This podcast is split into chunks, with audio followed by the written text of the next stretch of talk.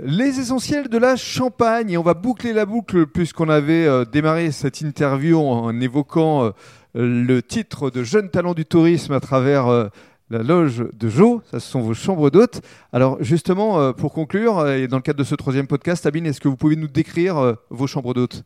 Alors, nos chambres d'hôtes, donc on possède deux chambres d'hôtes et un gîte sur le village d'Auvillers qui sont juste à côté de notre exploitation de champagne. Donc, on vous accueille pendant toute la période de Noël dans chacune de nos chambres. Euh, le petit déjeuner est également proposé avec euh, des produits faits maison. Mhm. Donc, n'hésitez pas euh, à venir nous rencontrer et à venir découvrir la Champagne. Alors, gîte, chambre d'hôtes, c'est pour combien de personnes à chaque fois? Alors, les chambres pour deux personnes, le gîte pour quatre personnes. Donc, en tout, on peut aller jusqu'à huit personnes. D'accord. Et alors, euh, on peut se renseigner sur votre site internet, évidemment.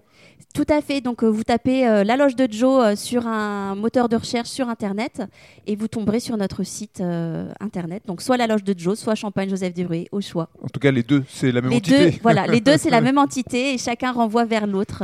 En tout cas, on vous souhaite de passer de belles fêtes de fin d'année. Merci à vous aussi. Merci.